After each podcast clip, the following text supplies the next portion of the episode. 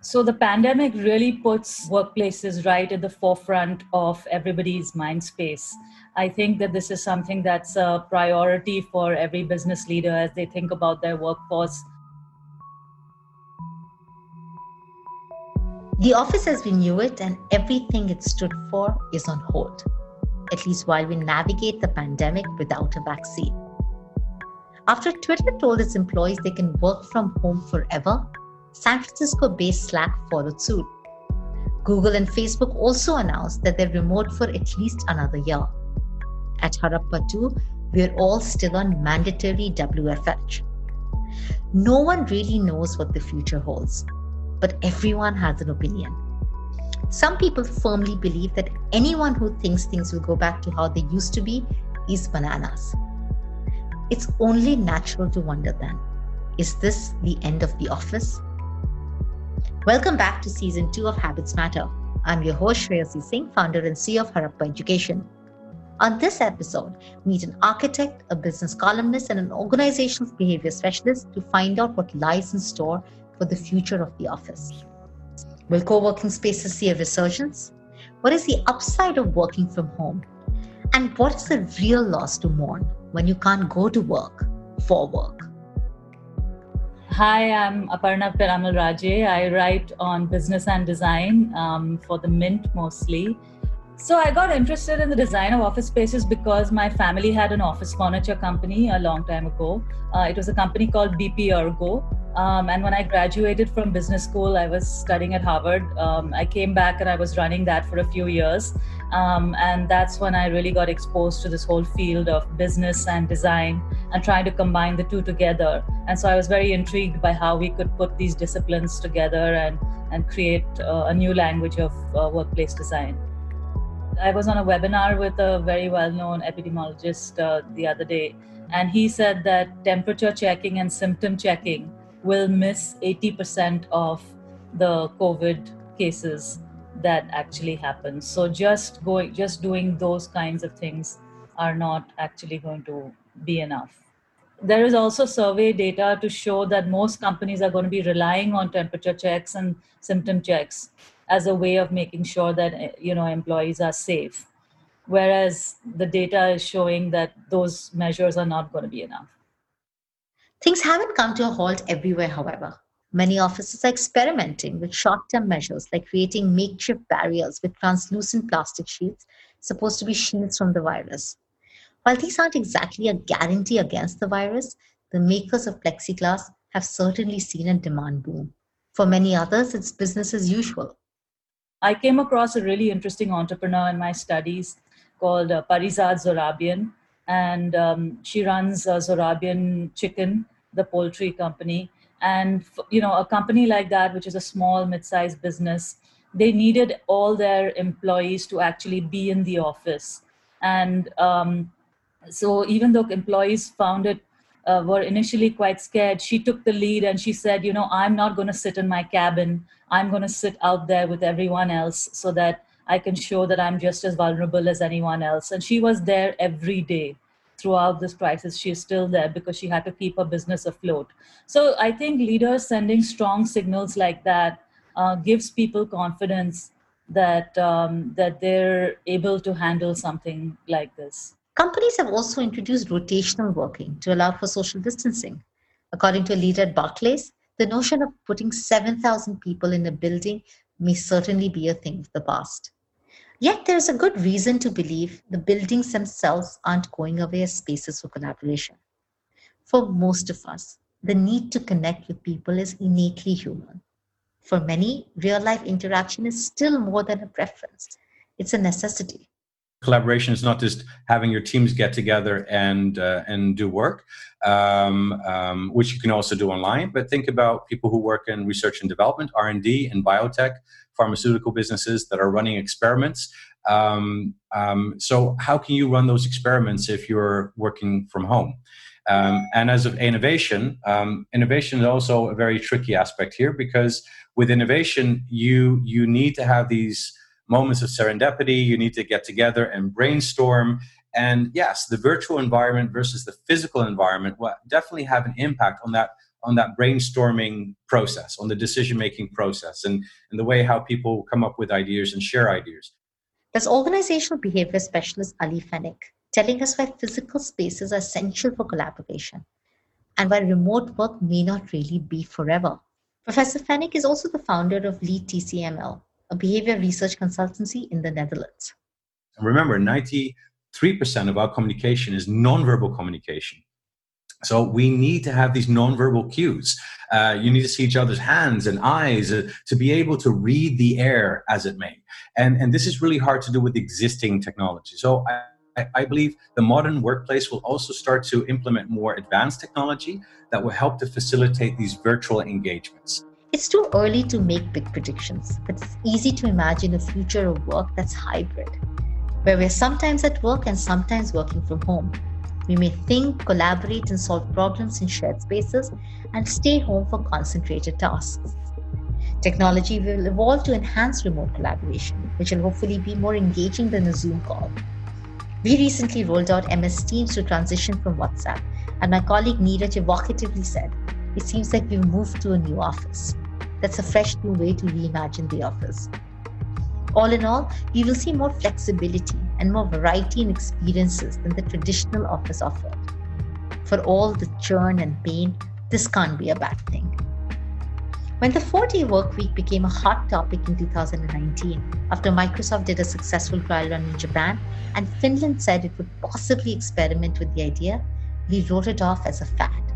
But now we've been forced to think in another direction. For example, I've been thinking of a three two two model for Harappa when we finally go back to the office. Three days of work at work, two days work from anywhere, and two days of holidays. The messy reality is that most people miss the office sometimes, and most people will miss the convenience and rhythm of working from home if asked to be back in an office every day, every week. So it's not going to be an either-or decision. Organizations will need to be prepared to manage a third way of working, a true blend.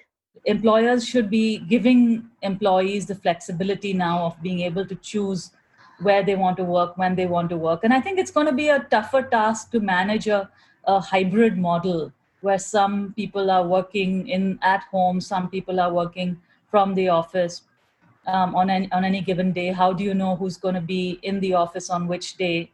Coordinating all of that, you know, working out those things. But I, I think that possibly the pandemic has shown that this is possible, right? Um, and and that people want this to, to have that flexibility in their lives. We will have to be more careful about uh, people's sensitivities about coming back into the workplace and their challenges if they have elderly parents being at home, if they have children being at home, if they have if they're vulnerable in, in those ways. How they feel about it. So I think that it it will have to be a more uh, sensitive and gradual move back into the workplace. After COVID nineteen, at least forty-eight percent of employees will likely work remotely, at least in part, according to a Gartner survey in June twenty twenty. For those who absolutely despise working from home, here's some solace. For a lot of people, they choose to go back to the workplace because they want to escape the home environment. This this is also very true, but it's luckily it's not the majority of us. Um, so that would be my first point. I think the second opportunity about working remotely um, is um, people experiencing less stress due to commuting. Uh, commuting can be a, a huge stress factor for a lot of people. Um, you know, in, in Rotterdam, it's not that much of an issue. Uh, in the Netherlands, it is kind of an issue. But think of cities, like major cities like Mumbai, Tokyo, um, yeah, London. You know, commuting is is terrible.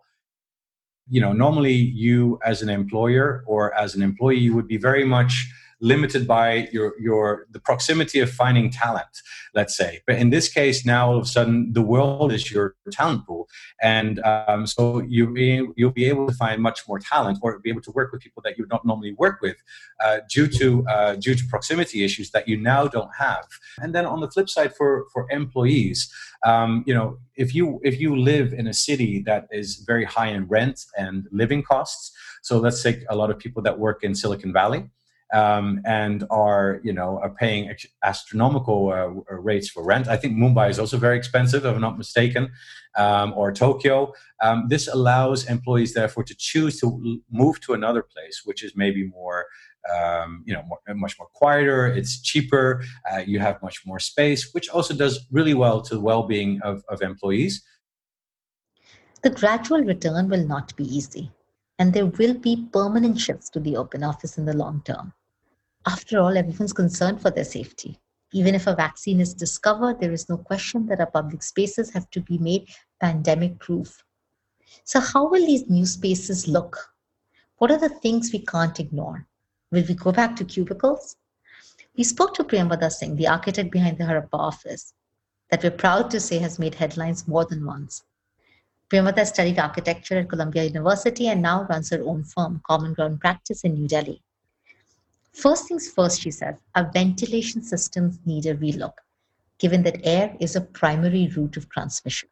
You basically exchange the air uh, to bring in natural air from outside, and you know, so you're cleaning up the air in the interior.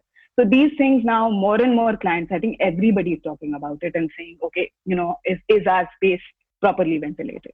Because that is the first way that you, the most potent way that you are uh, spreading the virus, or any virus for that matter, but coronavirus in specific, uh, is, you know, through the air, right? Through breathing, et cetera. So it's things like these which I think people have become more cognizant of. Returning to the cubicle is unlikely. The open office is now presented with an opportunity to become more open than ever before. And if it morphs into more of a space for collaboration, socialization, and connection, beyond a space to try and do individual work, the architecture will need to evolve to include more community spaces, not less. Lines of individual desks might not be as important as lots of spaces to work with and alongside each other. Bring kind of a publicness into the building. What I mean by that is that, you know, um, a little uh, courtyard with a green space or whatever, where, you know, breakout space, which is actually an out, you're bringing the outdoor inside. Again, uh, you know, I'll take your example of your office of Harappa, the current one, which is in uh, Kutub institutional area. Every time I walk into your building, there are at least five to ten people, uh, you know, standing outside in the outdoor areas, in different spots in the outdoor areas, making calls, right? Not everybody does that, but there is there is that sense of mental break also that you need from a, you know, an interior space. The materials used will change as well. So in terms of materials, like uh, things like wood, uh, porous materials, uh, you know, will be not used as much unless you can say that, uh, you know, I'm going to fill, uh, coat it with this nano coating, and I can uh, repeat coat every three years. Now, not every organization can do that. So instead, you will start to use more uh, robust materials, you know, which can be cleaned with agents. So for instance, stones, laminates, things like these. Even the material quality of, of how you design an office, you know, you'll uh, disregard uh, uh, carpets much more, or you'll have to buy like really expensive carpets which are antimicrobial and things like that. And more and more things will become automated. Could this mean saying goodbye to high-touch surfaces like the dreaded switch and the doorknob? Meanwhile, Professor Fennec has an unconventional take. He wonders if the modern office will come under pressure to feel more like home as the homes turn into offices. It wouldn't surprise me if The, the let's say the modern office has to compete now with your own home. So now we're talking about working from home as a requirement, right? And now it's becoming a new norm in that sense, a new work form, uh, which is much more acceptable. But I think in over time, when working from home is like, it's kind of like it's a, it's a done deal. Everyone accepts it. There's no more discussion about it. I might see that the, the modern workplace will have to compete to have employees come back to the workplace. So I think the purpose of the modern workplace might change. In other words, um, I think maybe the workplace might become much more, and this is what I would advise companies to do, is to become much more purpose-driven in terms of um, becoming a place of well-being. Opinion is again divided, but co-working spaces could see a resurgence. Companies practicing social distancing within the office realize they need more space, which may lead to an uptick in the adoption of spaces outside the office. Priyamvada makes a case for co-working spaces for another reason too. And if you look at our ancient cities, uh, you know, specifically in India, uh, I don't think there was a single building which didn't have a multifunctionality within it, right? Like whether it was a house uh, you know, there was an angan which was semi-public. Then there was a stoop in front of the uh, house, which was, you know, completely public. It was on the street. The street becomes completely public, right? So this is all like from that level to, let's say, a temple or a mosque or a Um, churches, I'm not for sure, but temples and mosques, at least of, you know, up to the sixteenth century or so, uh, they were never just religious places. Yes, they were, the main function was religion, but then, uh, you know, they were used at schools, they were used as gurukuls, they were used for marriages, they were used for all kinds of community functions. The streets that led out of these uh, complexes, they were not temples, right? They were temple complexes, they were mosque complexes. And the streets that came out of it, you know, there were bazaars, which every community came and sold all kinds of things that, you know, so there was a com commercial aspect uh, also attached to these things. And one space, one singular space over time was being utilized in different manners, right? So your, uh, your footprint on the earth was light. And I think we need to revisit that. Like more and more people are talking about multifunctionality, and you see that in all other, uh, uh, you know, uh, consumption, uh, things like, uh, let's say, Uber and Airbnb, right? Like we're talking about uh, co-consuming everywhere else. Why are we not talking about co-consuming of spaces? Right? Which is really uh, the largest impact on your environment. So the verdict is that the physical office isn't going to be the relic of an ancient civilization. It's here to stay. Although its form will change and keep evolving, like it always has. The cubicle became what we today know as the open office. Will the open office evolve into something bigger and more complex? We imagine it thriving side by side with remote work, introducing more fresh air and using materials and designs that make it transmission resistant. It is not the death of the office, or so we hope. With that, we come to the end of season two. Thank you for joining us and stay tuned for more. Until then, keep powering through with good habits.